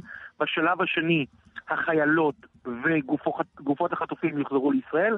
ובשלב השלישי, החיילים ומי שחמאס מגדיר כחיילים יוחזרו לישראל. נגיד, במהלך כל השלבים האלה, כמובן, ישראל תשחרר מרצחים עם דם על הידיים, גם מחבלי נוח'בה, אה, תפסיק את פעילות הכטב"מים מעל שמי הרצועה, תגדיל את הסיוע ההומניטרי, תאפשר מעבר מדרום הרצועה לצפון הרצועה, אה, וגם תעסיק כוחות, בהתחלה מהערים בעזה, ובהמשך מרצועת עזה עצמה. זה למעשה העסקה האמריקנית-קטרית. השארת את זה לסוף, אבל נדמה לי שזו הנקודה שבגללה ישראל לא רוצה לדבר על זה, לא? אני עוד שנייה אגיע לנקודה עצמה. אה, בסוף, בסוף, בסוף, אנחנו אה, אמורים להגיע למצב שכל החטופים ישוחררו, וזו נקודה לא פחות משמעותית. האמריקנים אומרים, כשנגיע לשלב האחרון, בעצם כבר יהיה אפשר לדבר אולי על שיקום הרצועה, על הפסקת הלחימה, על היום שאחרי, על הנורמליזציה, וזה צריך לדעת, זה חלק משמעותי כרגע אולי מהגישה האמריקנית החדשה. כלומר, האמריקנים, לפחות, שוב, גם מהדיווחים שאנחנו רואים בתקשורת האמריקנית, וגם ממה שהאמריקנים אומרים לבכירים ישראלים, לא מאמינים שכרגע אפשר לפחות, בפרק הזמן המיידי, להגיע לאיזשהו ניצחון דרמטי בעזה. ומכיוון שישראל מסרבת לדבר על סוגיית היום שאחרי ואיזושהי עסקה, האמריקנים אולי מפתחים פה איזושהי אסטרטגיה חדשה, שאומרת, בוא נשים עסקת חטופים מוקלטת, וזה יאפשר לנו לדבר גם על הפילים הנוספים בחדר שישראל לא רוצה לדבר עליהם. עכשיו, כשנתניהו אומר אתמול, אנחנו מסרבים לתנאים של חמאס, ישראל אומרת למעשה, אנחנו מסרבים אה, לדבר על הפסקת הלחימה. אבל אה, עדיין מעריכים לא מעט גורמים ישראלים שאנחנו כן נראה איזה שיח בתקופה הקרובה. למה אנחנו נראה את זה? קודם כל, בגלל שיש לחץ אמריקני מאוד כבד, ממה שנבין בימים האחרונים על ישראל לשבת ולדבר. והדבר הנוסף, גם העובדה אה, שבישראל אומרים, אם אפשר לדבר, צריך לדבר. לא, לדבר זה, זה טוב, אבל אה, נניח, לצורך השאלה, אבל אה, יש, בהינתן זה שהדרישה האולטימטיבית של חמאס זה לסיים את המלחמה הזו, זו שאלה שיוצא לי לשאול אותה כל יום מישהו אחר פה, יש בישראל, המילה הגדולה הזו, ממשלה, קבינט, קבינט מלחמה, מישהו שאומר, כן, בואו נעשה את זה, בואו נפסיק את הלחימה? זה בדיוק מה שאני אומר, התשובה היא כרגע לא. הישראלית היא לא, כי זו דרישת חמאס המלאה. זו הישראלית, לא, זו הישראלית הגדולה, אני שואל בתוך זה, יש, יש איזה חילוקי דעות? יש מישהו שאומר, רגע, רגע, אולי כן? אף אחד לא אומר כרגע לפחות בפומבי, ולפחות לא חושב שצריך להפסיק את המלחמה, אבל אה, אה, אה, קלמן, בוא, גם 90 יום הפסקת אש, זו הפסקת אש מאוד ארוכה. ואם זו הפסקת אש שאתה מאפשר לתושבים מהדרום לחזור לצפון, ואם אתה מפסיק את פעילות הכטב"מים, ואם אתה יוצא מהערים עצמם, בסוף, בסוף, בסוף אתה מגיע לתוצאה שחמאס יכול להשתקם מאוד בקלות. כלומר, גם אם אתה לא אומר שבסוף אני מפסיק את הלחימה... לכן שאלתי. אז, אז, אז, תשמע, זו שאלה מאוד גדולה. אגב, הקבינט ידון בזה היום. כלומר, קבינט המלחמה ישמע את כל הפרטים היום, אה, כנראה מראש המוסד. אה, הוא יתדרך אותם על המתווה הזה או על ההצעה הזאת אה, החדשה שעולה. ואז הקבינט צריך לקבל החלטה מה עושים. שוב, ההערכה היא שבכל מקרה נראה איזשהו שיח, כי זו הגישה הישראלית. אבל להגיד לך שיש מישהו בישראל שכרגע מסכים להצעה הזאת, התשובה היא כנראה לא, כי גם שוב, הרעיון האמריקני, נגיד, זה לעמעם את התוצאה הסופית. כלומר, לא לבוא ולהגיד אחרי 90 יום תופסק הלחימה. אבל בסוף הפסקת אש של 90 יום זה למעשה הפסקת הלחימה, בטח שאתה מאפשר לשטח להשתנות בצורה מוחלטת, כמו שאמרתי, העברת האזרחים, והפסקת הכטב"מים, ויציאה מהערים. בסוף זה הפסקת הלחימה גם מבלי להגיד הפסקת הלחימה. אז האמריקנים אומרים לא נגיד את המשפט הזה כדי שישראל לא תוכל לסרב, אבל פרקטית הפסקת של 90 יום זה הפסקת מלחמה לכל דבר ודבר. תודה, עמיחי. תודה, עמיחי. תודה. שמע, אה, יש יוזמה בניסיון אה, להצעיד קדימה את החברה הישראלית בצל המלחמה, אולי היום שאחרי המלחמה, אולי במקביל למלחמה. שניים איתנו, הרב אה, בני קלמנזון, ראש ישיבת עתניאל, אה, מי ששכל את בנו אלחנן, שנפל ב-8 באוקטובר. הרב קלמנזון, שלום. וברכה. בוקר טוב. תודה רבה שאתה איתנו. בוקר טוב. ואיתנו גם אבידה בכר מבארי. שלום אבידה. שלום, שלום. שלום. מי שאיבד את אשתו ואת בנו ב-7 באוקטובר. תודה רבה שאתה איתנו, אבידה. ספרו לנו איך אה, היוזמה הזו שנקראת אמנת בראשית החלה. מי יתחיל? אה, אבידה, אתה רוצה להתחיל? אני אתחיל, מה קורה? אני, אני, אתן, אני אתן שנייה כמה מילים, ואז, אה, ואז אני אעביר אליך חופשי את הדברים. אמ, האמת היא, זה התחיל בטלפון קטן שחיים ילין התקשר אליי. אנחנו מדברים הרבה על התקופה האחרונה ועל השלושה חודשים האחרונים, ואנחנו תמיד שואלים איך הגענו לרגע. אנחנו צריכים להבין שאת הרגע הזה הגענו אליו כי קרה משהו בעם שלנו. מה שנקרא, האחדות נגמרה לנו, זאת לפני המלחמה היינו מפולגים בטירוף. אנחנו בעצם אה, שאלנו, רגע, למה? אני חושב שהאמנה הזאת היא קמה על מנת לאחד את העם מחדש. כי אנחנו רואים שכרגע המלחמה איחדה את העם, אבל לפי איך שזה נראה כרגע, סינואר מחליש את העם עוד פעם ומפלג אותו. וצריך לתפוס את זה טיפה לפני, שזה מה שנקרא, אנחנו מפולגים שוב, ולהתחיל לעבוד לפי איזה מספר עקרונות שינחו את הדרך. אה, אה, עוד רגע נגיע לעקרונות, ורק תגידו, אה, הרב קלמנזון, איך, איך התחברתם ביחד?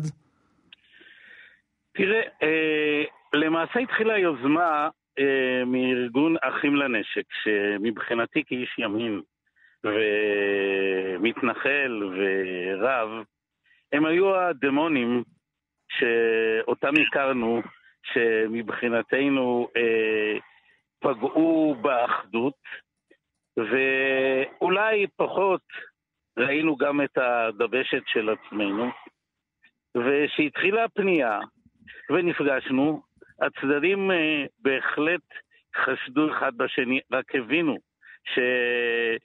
שאו שנהיה תלויים זה בזה, או שנהיה תלויים זה לצד זה. אה, על כך כל התודות למפלצת הזאת, לסינואר, שהבין, אה, הסביר לנו בעדינות כדרכו למה חשוב שנהיה מאוחדים. בהתחלה התחלנו מהכרח. כל אחד חשד שהוא אידיוט שימושי של הצד השני שמנצל אותו, וראינו בזה צורך טקטי להתחבר. ואז התחלנו לדבר, ואז התחלנו להכיר אחד את השני. קיימתם ישיבות, שיחות, פגישות? או, אתה לא רוצה לדעת עד כמה, בהחלט. דווקא רוצה, זה מעניין. אה, שיחות קשות, נוקבות, אה, יצרנו, באנו אולי גם משפות תרבותיות שונות. איך בחרתם את הקבוצה וכמה היא גדולה? אה, בחרנו את כל מי שבא. לא בחרנו אף אחד, אתה מוזמן. אנחנו גם נזמין את כולם לעניין הזה. לא מדובר פה במנהיגים בידי עצמם, מדובר באנשים ציונים ואזרחים שממש אוהבים את המדינה, רוצים את טובתה. אנשים שהקריבו, אנשים שחטפו, אנשים שתורמים, והמטרה שלנו אה, היא באמת לא לייצר אחדות זהות, כי יש אה, בינינו הבדלים, וכל עוד נהיה בני אדם, אה, ונהיה בני אדם חושבים, יהיו בינינו הבדלים. אבל גילינו באמת שהמכנה המשותף הוא כל כך גדול וההבדלים הם כל כך זוטרים, שלמעשה מערכת אה, יצרה והעמיקה, מערכת מאוד טבעית. כן. אה, יצרה והעמיקה את הקיטוב. לא, אבל מה, יש- מה, מה אתם מניחים על השולחן עכשיו, אבידה? שמע, אנחנו מניחים, אנחנו בסוף מניחים על השולחן מספר עקרונות בסיסיים לקיום חברה אמ, טובה יותר, לקיום חברה אה, קשובה יותר אחד לשני. יש משהו אה, מעשי? אם יש, יש משהו מעשי, מעשי. אני חושב שברגע שאתה חותם על איזשהו מסמך, אתה מתחיל לדבר ב, בדרכו. והעיקרון הראשון שאני רואה אותו כעיקרון משמעותי מאוד, בסוף זה לקיים שיח. זה לאו דווקא מה אתה אומר, זה איך אתה אומר.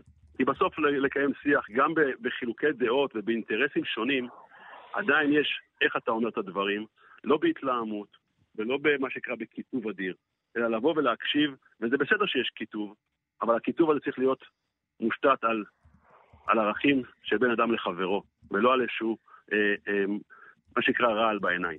כן. ולכן אני אני חושב שזה הדבר הראשון שחייבים. כן, סליחה.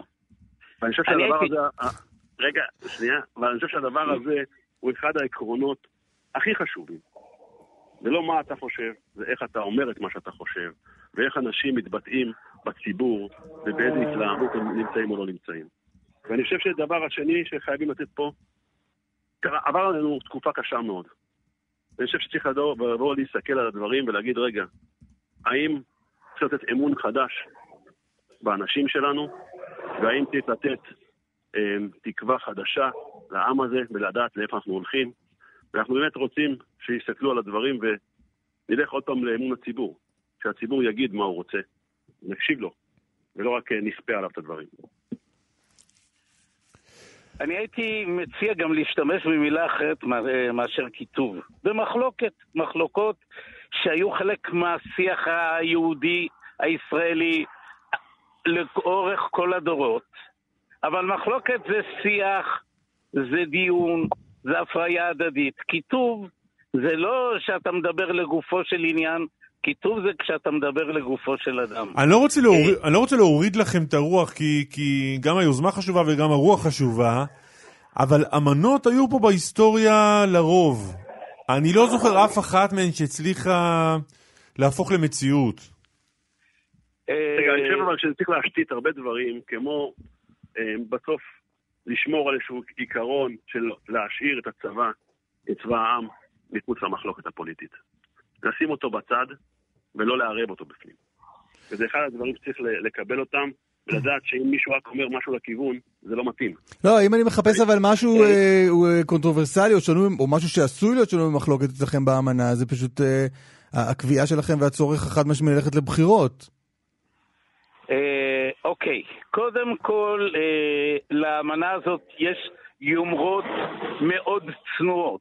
אה, אה, לסמן כיוון, ואנחנו לא משלים את עצמנו שחתמנו על האמנה והמאבק יימש... לא יימשך. אה, היומרות הן קודם כל, כפי שאמרת, תרבות השיח והקבלה וההכלה ההדדית והידיעה שיש פה שותפות. ב', כפי שאמרנו, יש סוגיות שיהיו מעבר לכל מחלוקת, כמו שאמר אה, בכר, אה, למשל הצבא. דבר שנכנסנו אליו וחטפנו עליו. כן. דבר נוסף, גם יש באמנה אמירה מאוד צנועה שסוגיות יסוד שהחברה הישראלית חלוקה בהן לא יוכרעו לכיוון אחד על חודו של קול, על חודה של הזדמנות, ולנסות לייצר הסכמה רחבה, כי זה בנפשנו. אה, השינוי של תרבות השיח אולי יצליח, לפחות לתקופה מסוימת, להפוך את השנאות, את הביטויים החריפים, את הקטילות ההדדיות, למשהו שהוא לא כל כך פופולרי, למשהו שהוא מחוץ לקונצנזוס. אם בדרך כלל בתקשורת, אה, ככל שנחדד, מטבע טבעה, את אה, האמירות שלנו, ככל שנשנא, נסית, נקטול, אז כך נהיה אייטם יותר אה, מבוקש לצורך הרייטינג. אנחנו מנסים לוותר גם על הרייטינג וגם על מימוש מדיניות של צעד אחד. אני יכול לתת דוגמה, למשל לוויתור שאני רוצה לעשות. אני איש ימין, אני מאוד חושב, אני חושב שלו היינו נוטלים אה, שטח אה, מעזה, הייתה כאן תמונת ניצחון מאוד מאוד רצינית. אני לא אעז להציע את זה, כי אני בזה אולי נכנס למחלוקת, ואני מוכן לוותר על דברים כדי לחזק את היחד. כלומר, זה לא רק טקטיקה, זה גם ויתור הדדי. כן. אנחנו לא, החלטנו גם שאנחנו לא הולכים לנצח אחד את השני. ברור. אבידר, ניצחון... כן, ברור. אבידר, רק אה, במילה אחרונה, בפרקטיקה, מה הולך לקרות היום אצלכם בקיבוץ? היום אנחנו הולכים להגיע לקיבוץ, לקיבוץ בארי, לחתום על, אותו, אה, לחתום על אותה אמנה, על מספר עקרונות של האמנה, ולפעול לאורה. וננסה למשוך מספר גדול מאוד של הציבור הישראלי, על מנת שהם גם יאמינו באותה אמנה וילכו בדרכה. אנחנו לא יכולים לכפות אותה, אנחנו צריכים שהם יקבלו אותה כמו שהיא. כמובן, בשיח מכבד, ולא באיזושהי התלהמות או כל דבר אחר. ואני אומר שיש קונפליקטים בחברה הישראלית, והם בסדר שהם קיימים. רק השאלה איך פותרים אותם ואיך דנים עליהם. אבידה בכר. אני יכול להוסיף מילה אחרונה? לקחת, מתינות, כן. לקחתי. מתינות איננה חולשה. כן. אה, שיח אה, מאחד איננו משהו אנמי, איננו משהו אימפוטנטי. אנחנו מאמינים שאנחנו חזקים.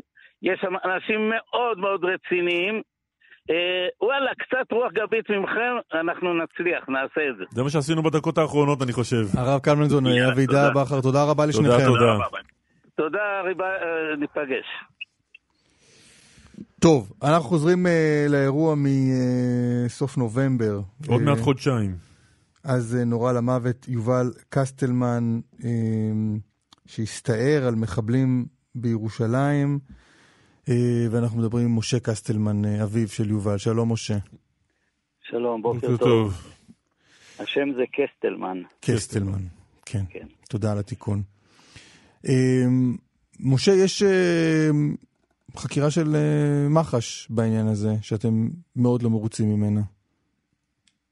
כן, לפני כמעט חודש וחצי, ב-11 בדצמבר, הורה פרקליט המדינה אה, למח"ש לבצע בדיקה, מכיוון שהסתבר שהיו כשלים מאוד אה, חמורים, הכשלים זה המילה היותר עדינה, לכנות את אה, מה, ש, מה שאירע שם מבחינת טיפול המשטרה ותפקודה. כלומר, אם אנחנו רק ניגע בפרטים כמו דוח שקרי שיוצא, מזכר שקרי שיוצא מרפ"ק מימ"ר ירושלים, שטוען ש... שאין uh, כלים בגופה, דבר שגורם בעצם לא לבצע נתיחה ולקבור את יובל, זיכרונו לברכה, ואז לאחר מכן uh, להוציא אותו מהקבר לצורך נתיחה, ושוב לקבור מחדש. אם זה הודעה ראשונית שיוצאת מפיקוד מחוז ירושלים ואומרת שלא תתבצע חקירה בשלב הראשון כבר מכריזים בלי לדעת את העובדות, ואחר כך בדיעבד כן אה, פותחים באיזושהי חקירה. וגם uh, העובדה שאף אחד לא מודיע לנו במשך שעות ארוכות. הבן נלחם על חייו בבית החולים, והוא שוכב שם כאלמוני, ואף אחד לא מודיע לנו שהוא פצוע. אז כל העובדות האלה כנראה גרמו לפרקליט אייסמן להורות למח"ש לבצע את הבדיקה חקירה. ואנחנו מרגישים, אנחנו מצידנו מסרנו את כל החומרים שיש לנו מיד בתחילת הבדיקה הזו, ואנחנו מרגישים שבעצם הולכים פה אה, לטאטא את העניין. משחררים כל מיני הודעות שכביכול אה, לא תהיה פה אחריות פלילית, לא תהיה חקירה, אה, שוטרים לא נחקרו למיטב ידיעתנו בכלל, ואנחנו אה, תוהים איך אפשר להגיע לחקר האמת אם לא מבצעים את כל זה. אנחנו מדברים על כמעט חודש וחצי מאז. מדובר על חקירה פשוטה ביותר, אין שום פה צורך בגורמים חיצוניים, כמו למשל בנושא של אה, הפרקליטות הצבאית, ששם מחכים אה, לדוח הנתיחה המפורט, וזה לוקח זמן. פה אין שום סיבה לעיכוב הזה, וגם ביקשנו ממח"ש שייתנו לנו איזשהו עדכון על מה שקורה, והם מסרבים. גם פנינו לפרקליט על מנת שייפגש ויעדכן אותנו, גם זה לא קרה. גם לכך הוא לא היה מוכן. ולכן אנחנו מאוד רועמים, ואנחנו כועסים, ואנחנו חוששים גם, שבאמת לא מנסים להגיע פה לחקר האמת. אבל אתה חושב, אם אני הולך לחקירת האירוע עצמו, שמעלה במינימום הרבה מאוד שאלות, אתה חושב שמישהו בכוונת מכוון ניסה לפגום בחקירה, חקירת מותו של יובל? אה, אני נאלץ, לצערי, בשלב הזה, לחשוש מזה, שאולי זה באמת מה שקורה, כי, כי אולי יש פה יד מכוונת. שמטרתה מה? זה ממש לא נתפס, לא נתפס. ש, ש, ש, למה, למה, למה הם מוסרים את, ה, את הדיווח הכוזב הזה? למה אומרים שדיברו עם הרופאים ולא דיברו איתם?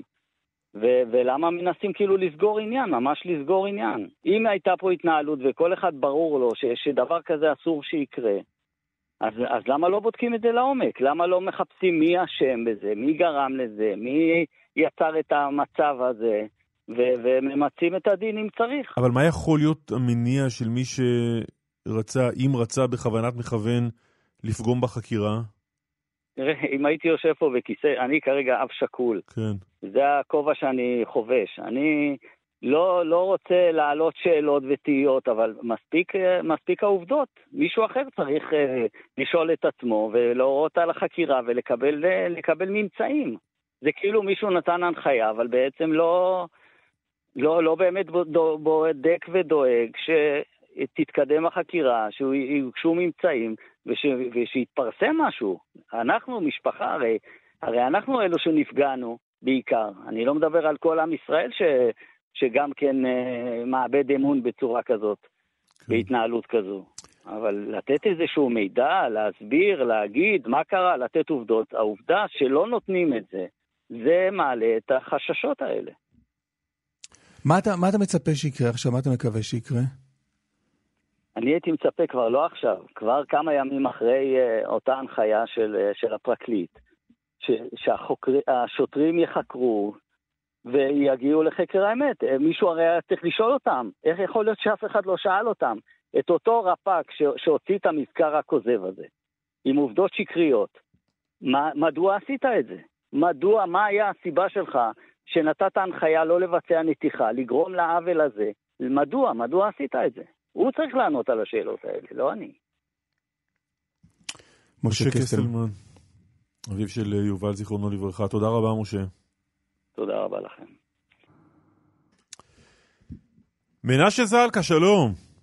שלום, בוקר טוב. מה שלומך? ברוך השם, ברוך השם. איך אתם? אנחנו בסדר. אה, גם קפטן הפועל חדירה בכדורגל, גם לוחם אה, מילואים בגדסר צנחנים. מה יותר חשוב, הפועל חדרה או הגדסר? הגדסר, אין שאלה. כן? כל האהבה שלנו לכדורגל, בוודאי, בוודאי.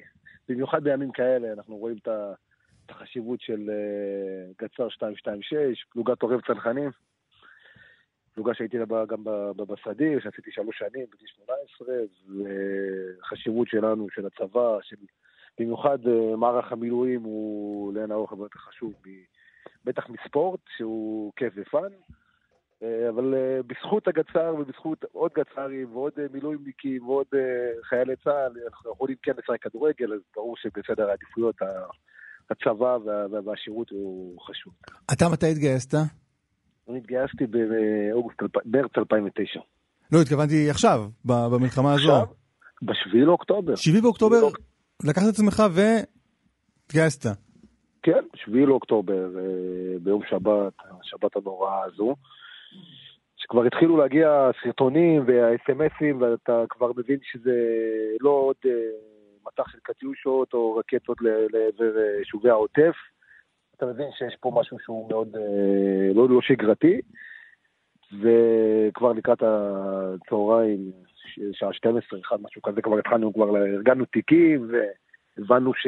זה עלול להגיע גם לצו 8, והצו 8 הגיע בסביבות 3-4, ולקחתי את הפקלאות, והרסתי את התיק שלי, ונסעתי לצפון. זה מאז אתה במילואים.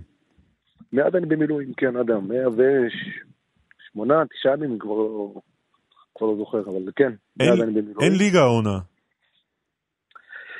אה, יש ליגה בלעדיי, אה, אבל אה, כן, תשמע, אני לוקח את זה בחשבון שיש סיכוי שאני לא, שהשנה אני לא, לא, לא אשתתף במשחקים, אבל אין מה לעשות. מתי, מתי אמרת למועדון שאתה לא בא? שאין אותך? לא, זה לא שאמרתי, ב-7 לאוקטובר באותו רגע שקיבלתי את ה... שקיבלנו את הצו 8, ישר הודעתי לראשי המועדון, ופה גם יאמר לזכותם של ראשי המועדון, שגם של יקיר שוורץ וגם של יוסי מאור, אמרו לי, צריך לשמור על עצמך, אנחנו מחכים לך. אבל באיזה שלב אתה כן מקבל איתותים של המועדון שאומרים, יאללה, זלקה. הליגה רצה. הליגה רצה, אנחנו צריכים אותך, אנחנו רואים מילואימניקים יוצאים. בכל זאת, קפטן של מועדון כדורגל בליגת העל. בשום, בשום שלב, בשום שלב, אף אחד מהמועדון לא ניסה או לזרז אותי, או לגרום לי להרגיש ככה לא בנוח עם זה שאנחנו, שכאילו במרכאות כמובן, זכויות ומכופלות שאני הפקרתי אותם. אה, להפך, רק דואגים ומביאים דברים ומוכרים, כי הם יודעים שיש דברים יותר חשובים. דברים יותר חשובים, ויקר שוורץ שהוא גם, אה, מלבד שהוא יושב ראש, הוא גם חבר אישי שלי כבר אה, הרבה מאוד שנים. עם מעבר ביטחוני, הוא מבין את החשיבות, הוא מבין את האירוע, אז ככה ש...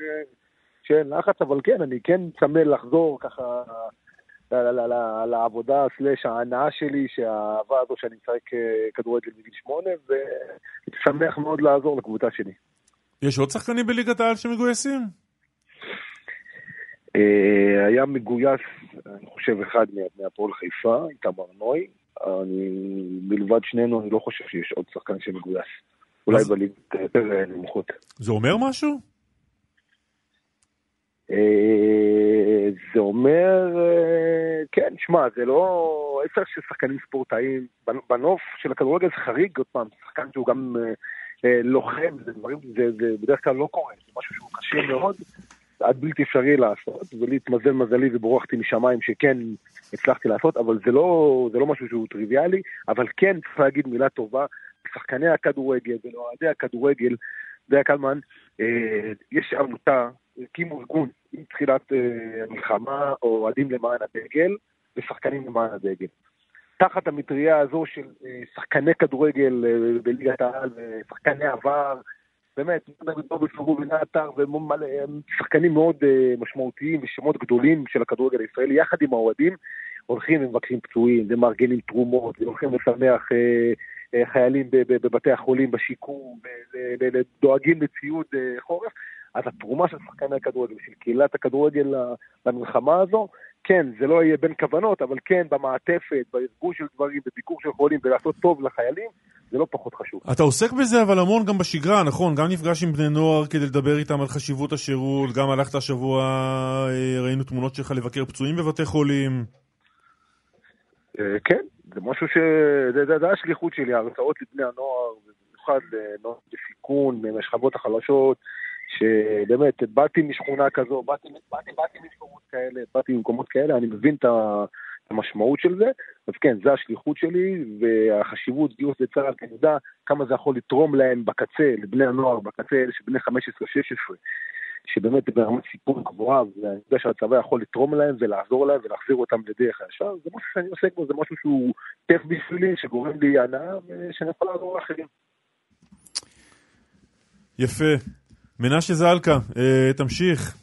אה, תמשיך ככה, תודה רבה לך. תודה רבה, תודה רבה חברים. בשמחות, להתראות, בשורות טובות. תודה. זוכר את השר לשעבר יצחק וקנין מש"ס? ודאי, איזו שאלה. מה, תן איזה זיכרון קטן, איזה... ודאי, היה שר. אבל מה אתה זוכר? שר מטעם ש"ס, הוא איתנו על הקו עכשיו. יצחק וקנין, שלום. שלום, בוקר טוב לכם ולכל המאזינים. מה שלומך? ברוך השם, ברוך השם. משתדלים יום-יום לעשות את כמה שאפשר למען עם ישראל, זה הכי חשוב. אתה מתנדב במלחמה הזו. כן, תראה, בסך הכל אני חושב שההתנדבות בעם ישראל במלחמה הזאת פורצת גדר ברמה שאי אפשר להבין אותה בכלל. אני רואה את זה ביום-יום, זה, זה פשוט עם ישראל במיטבו, מה שנקרא.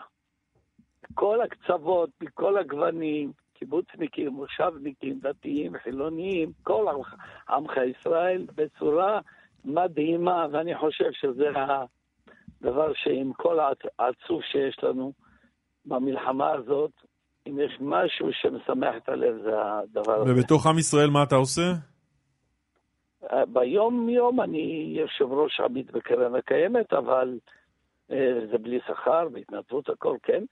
אה, והיום אנחנו כבר מאז פרוץ המלחמה, ביום השני של המלחמה אנחנו פתחנו מיזם ואנחנו דואגים לכל החיילים פה בצפון, משתדלים לשמח אותם כמה שאפשר ברמה כזאת שממש פתחנו, אה, יש איזה מטבח שמישהי שהתפנתה פה בימים הראשונים, היינו קונים ממנה את המנות מוכנות בחמגשיות, ואחרי כמה ימים שהיא גרה ביישוב שלומי, והיא התפנתה עם כל היישוב, כמו שגם אני מפונה, אני גר במושב יערה, אני פוניתי לזיכרון, היא פונתה לירושלים. המשפחה שלך עכשיו בזיכרון? אני עכשיו לא נמצא בזיכרון. המשפחה, אני, המשפחה. המשפחה כולה בזיכרון, כן. ואנחנו כל היום עושים את זה, מפעילים את הקטרינג, את המטבח, יש לנו שלושה ארבעה שפים שמתנדבים, מעל 15-20 אה, שבאים להתנדב יום יום, וזה פשוט מרחיב את הלב לראות את כל העשייה הזאת והאהבה הזאת שעם ישראל מרעיף על החיילים שלנו. אני חושב שאם יש משהו שבאמת מראה לי את עם ישראל ולראות כל יהודי בעין טובה, זה הדבר הזה. אז מה אתם עושים? מבשלים לחיילים? מה אתם עושים שם? אנחנו מבשלים לחיילים ולוקחים להם את האוכל בגסטרונומים, ובהתאם למספר החיילים שיש בכל יחידה, יש לנו... אתה מהמבשלים?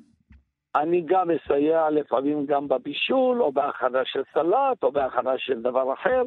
כל אחד יש לו תפקיד, מכיר אותו, יודע אותו, ואני יכול להגיד לכם שעושים כמות לא מבוטלת, זה השיתוף פעולה ביחד של כל הגורמים. יש לנו שף שהוא כבר בפנסיה, שהוא מה שנקרא שולט על, ה, על כל המערך.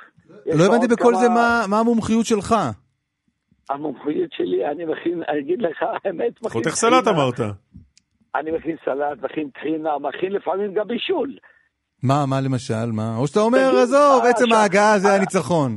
השבוע הזה, ביום שישי האחרון הכנתי דגים לחיילים. אוקיי, אז בואו, כולם יכולים להוציא דפים ועטים, ואם אתה רוצה לתת מתכון, זה הזמן. כן. טוב, אני יכול להגיד לך שהדג שלנו הגיע לחרמון, והבחור שקיבל את הדג אמר לי, תשמע, מזמן לא אכלתי דג מרוקאי כזה. אז אנחנו עשינו דג... אה, מחמאה? אני לא... זה, מח... זה כאילו... כן, כן, לא, לא, זה לא, זה מחמאה לכל הבישול של כל המטבח שאנחנו עושים, 아, אה, אוקיי. כי זה מכל הלב. לא כזה, לא אכלתי כזה, הוא לא אמר טוב או לא טוב, אבל אני מבין שהיה בסדר. יצחק כן, וקנין, כן. תודה רבה על השיחה הזו. יפה, יפה, כל הכבוד. תודה, תודה. תודה לכם ולכל המאזינים. מה אפשר, מאזינים יכולים uh, לתרום במשהו, לתת יד? כן, uh, תראה, אני אגיד לך, בימים הראשונים הייתה, היה לנו סיוע גדול בכל עם ישראל. בימים האחרונים אנחנו לא עומדים גם בלחץ של הביקוש של היחידות, ואם יוכלו לסייע לנו בתרומות, אני חושב שזה יאפשר לנו לעשות ליותר חיילים ולגוון את זה עוד יותר. אנחנו נשמח, יש לינק שאנחנו ב- בישראל תורמת, שכל מי שרוצה יכול להיכנס אליו, או אני יכול למסור את הטלפון שלי ועל ידי זה נעביר להם את הלינקים ואת כל מה שהם רוצים. לא, אם יש לינק אז תגיד, נכנסים לישראל תורמת, מה, מה מוצאים שם? עמותת ברכת מרגלית, ברכ... אה, והם כבר יוכלו, יש את הלינק, שאני יכול לשלוח את הלינק, או טלפון, איך שנוח ל... ל, ל למאזינים. טוב, תודה. להתראות, תודה רבה. יצחק וקנין. תודה לכם גם. חן ביאר כתבנו בצפון, שלום. שלום, בוקר טוב. סיכום היום, יממה האחרונה בצפון? כן, אנחנו אחרי אה, ירי של אה, רקטות לאזור הגליל המערבי אה, בשעות הלילה, היה מטח בסביבות חצות שהוביל לנזקים באחד המבנים החקלאיים במושב זרעית, הייתה שם פגיעה מאחת הרקטות ונגרם שם נזק למקום שבעצם רק הבוקר הגיעו והבינו את הפגיעה במבנה הזה. יהיה צריך לראות כיצד לשקם אותו, וזה בעצם לא האירוע היחידי שבו נגרם נזק אתמול, גם במושב אביבים, ירי לעבר אה, בית, ירי של אה, טיל נ"ט, גם שם הייתה אה, פגיעה, במזל גדול שני האירועים האלה, בעיקר האירוע באביבים, כי שם זה בית ששייך לאדם שדווקא נמצא במושב בדרך כלל מתוקף תפקידו, לא היה במקום באותו הזמן, אבל אנחנו זוכרים היטב את הירי של טיל הנ"ט לכפר יובל, שהסתיים עם שני הרוגים, זה אירוע שהיה יכול כן. להסתיים עם תוצאות דומות, להסתיים עם נזקים, אותם של ברק ומירה אילון בכפר יובל, כאן זה הסתיים אה, בנזק. מעבר לכך, אני, אה, תקיפות כמובן של צה"ל, יש אה, את אותו חיסול, ניסיון חיסול שצה"ל לא לוקח עליו אחריות, אבל בלבנון מייחסים אותו למה לישראל. ש... למה שייקח? מה, למה אתה רומז? לא, אני, אני לא, לא מתערב בצה"ל. לא, לא בייחוד אם הבכיר לא נפגע. כן? בדיוק. כן. על אחת כמה וכמה. אנחנו קבלנים של הצלחות. בדיוק. אבל יש אה, תקיפות ש... שעליהן צה"ל כן לוקח אחריות, אה, בעיקר אתמול זה התמקד אה, באזור המזרחי, בכפר מרקבה, זה אותו כפר שבעצם נמצא מעל מרגליות, מרגליות המושב אולי המטווח ביותר, אם לא אחד המטווחים במהלך המלחמה הזו. אתמול התקיפות בכמה סבבים התמקדו באזור הזה. תודה, חן. תודה רבה. עדכון מעניין, נדמה לי, מדרום רצועת עזה, לאו דווקא בתחום הלחימה. על התפתחות בגזרה הזו. איתי בלומנטל, שלום. שלום חברים. מה מצאנו? טוב, בוא נתחיל עם הסיפור הזה. סיפור מוזר שמתחיל אתמול בבוקר כאשר מנהל רשות העתיקות, אלי אסקוזידו, העלה לחשבון האינסטגרם הפרטי שלו תיעוד ממתחם שבו לוחמי צה"ל מצאו בדרום הרצועה ממצאים הארכיאולוגיים. אה, מנהל רשות העתיקות גם כתב אה, ככה בסטורי די מרגש, ככה לפחות אה, זה נראה. סגן מנהל רשות העתיקות הוקפץ לעזה לבדוק מחסן מלא בעתיקות. תודה ללוחם משה עג'מי. משה עג'מי הוא סגן מנהל רשות העתיקות. ואחרי הציוץ הזה, מה שקורה זה שברשתות פלסטיניות וכלי תקשורת פלסטינים למעשה ראו את הציוצים הללו, את התיעודים, את הסטורי, ולמעשה עלו טענות שצה"ל לקח עתיקות מרצועת עזה, העביר אותם אה, לישראל, דבר שכמובן מנוגד גם לאמנות אה, בינלאומיות. בסופו של דבר עתיקות כן, אה, מהארכיאולוגיה וההיסטוריה הפלסטינית במקום. זה לא, לא, לא קשור, אני חושב. לא, לא, זה היה בציניות. כן. לא, אני, אני אומר, בסופו של דבר יש אמנות כן, שאומרות כן, כן. שאיפה שמוצאים עתיקות, משאירים את הממצאים באותו המקום. אה, בכל מקרה, אנחנו ניסינו לבדוק עם אה, צה"ל מה בדיוק אה, הסיפור, מה הלוחמים מצאו, למה הוזמנו נציגי רשות העתיקות לרצועת עזה, ואז בצה"ל אמרו לנו שתוך כדי פעילות באזור דרום הרצועה נמצא מחסן, מחסן שבו התגלו כדי חרס, שרשראות, ממצאים נוספים מתקופות שונות, ולכן קראו לאנשי רשות העתיקות שלמעשה החלו לתעד את הממצאים, אה, וגורמי המקצוע מעריכים שהמתחם שבו נמצאו הממצאים הללו, אה, המקום הזה שייך לבית הספר למקרא וארכיאולוגיה הצרפתי אקול ביבליק, אה, יש לו גם סניף בירושלים וגם ברצועת עזה, ולמעשה אחרי רישום כל הממצאים ותיוקם, כל הממצאים נשארו בעזה, כאשר כוחות okay. אוקיי. צה"ל פועלים לשמור על המקום. מרשות העתיקות נמסר בתגובה, נתבקשנו על ידי צה"ל לבדוק מחסן בעזה ובו פרטים קדומים או כאלו שנחזים לקדומים. נערכה פרינה ראשונית על ידי ארכיאולוג והממצאים יימסרו לצה"ל בהמשך. כל הפרטים הושארו במקומם וגם בצה"ל מסרו תגובה די דומה. צריך להגיד שהפלסטינים גם הפיצו איזשהו סרטון שבו רואים פיצוץ של אוניברסיטה, מוסד אה, לימודי, אז בצה"ל גם אומרים שאין קשר בין אותו פיצוץ של מבנה לבין אה, המחסן שבו נמצאו הממצאים הארכיאולוגיים. Okay. וצה"ל פנה לרשות העתיקות לבחינת הממצאים לטובת שימורם. תודה איתי. תודה. עדי בקשי, שלום. שלום. מה נשמע? בסדר. איפה אנחנו תופסים אותך? בסטודיו, עובדת. איפה הסטודיו? אה, בתל אביב. ויש לך עסק אה, לצעיפים. נכון. מה, מה, ספרי קצת עליו, מה אתם מוכרים? אה, אז העסק הוא בעצם עם אה, בעל... מכנסיים לדעתי. מכנסיים, כן. אה, בעצם מוצר הליבה שלנו הוא צעיפים. אה, אפילו במדינה שהחורף כל כך קצר, זה הפך להיות כבר ממש פריט לבוש שמשדרג כל הופעה. אה, הכל מיוצר בארץ, מחומרי גלם מאוד איכותיים, כולל כל חומרי האריזות אה, והכל. אה, זהו, והעסק הוא בעצם ביחד עם תומר בעלי, שמגויס כבר מה-7 באוקטובר, ומשרת בצפון, על גבול לבנון. מה החלוקה ביניכם בעסק? כלומר, במה, במה כן. העסק חסר כרגע? אז זהו, אז מה שהוא חסר, תומר בעצם הוא הצד שאחראי אה, מלבד התפעול והטכני והמלאי וכל הנהלת חשבונות וכל הדברים האלה, אה, בעצם על הצד שהוא יותר אה, מכירה לחנויות, מכירה בירידים, בדרך כלל אנחנו פותחים מעין חנויות פופ-אפ, בגלל שהחורף נורא קצר, אז אנחנו פותחים בקניונים פופ-אפים בעצם מכירה פרונטלית, ואני יותר על הצד שהוא יותר האונליין, הייצור, הפיתוח, העיצוב, אז כל זה נשאר והמשיך, אה, ובעצם כל הצד אה, שתומר של החזיק. למכור. כן, מוכרים. אני, אה, מוכרים גם מהאונליין, אבל בעצם כמובן שיש אחוז לא מבוטל, חצי בוא נגיד, שבעצם מוקפא כרגע. ו... וזה גם, גם העונה שלכם. נכון, זה כלומר, ממש... זה ל- למכור, לעשות ירידים למכירת צעיפים ביולי-אוגוסט, כנראה זה זה לא לא משהו שאתם עושים. נכון, אפילו לא במאי. ינואר, פברואר, זה כן, יותר אוקטובר, העניין. נובמבר, דצמבר, ינואר, פברואר, זה, זה באמת הזמן. אמ, זהו, אני יכולה להגיד שהצעיפים הם, הם, יש מבחר מאוד גדול. יש גם תיקים ופאוצ'ים ומוצרי טקסטיל נוספים, מפות שולחן. אמ, ועוד כמה? הדס שואלת אם יש אה, כיסויי ראש. כיסא ראש המון שואלות. אה, האמת היא שעדיין לא, אבל אה, כל כך הרבה שואלות ש... שכדאי לפתח את השוק. הזה, כן. כן, לגמרי.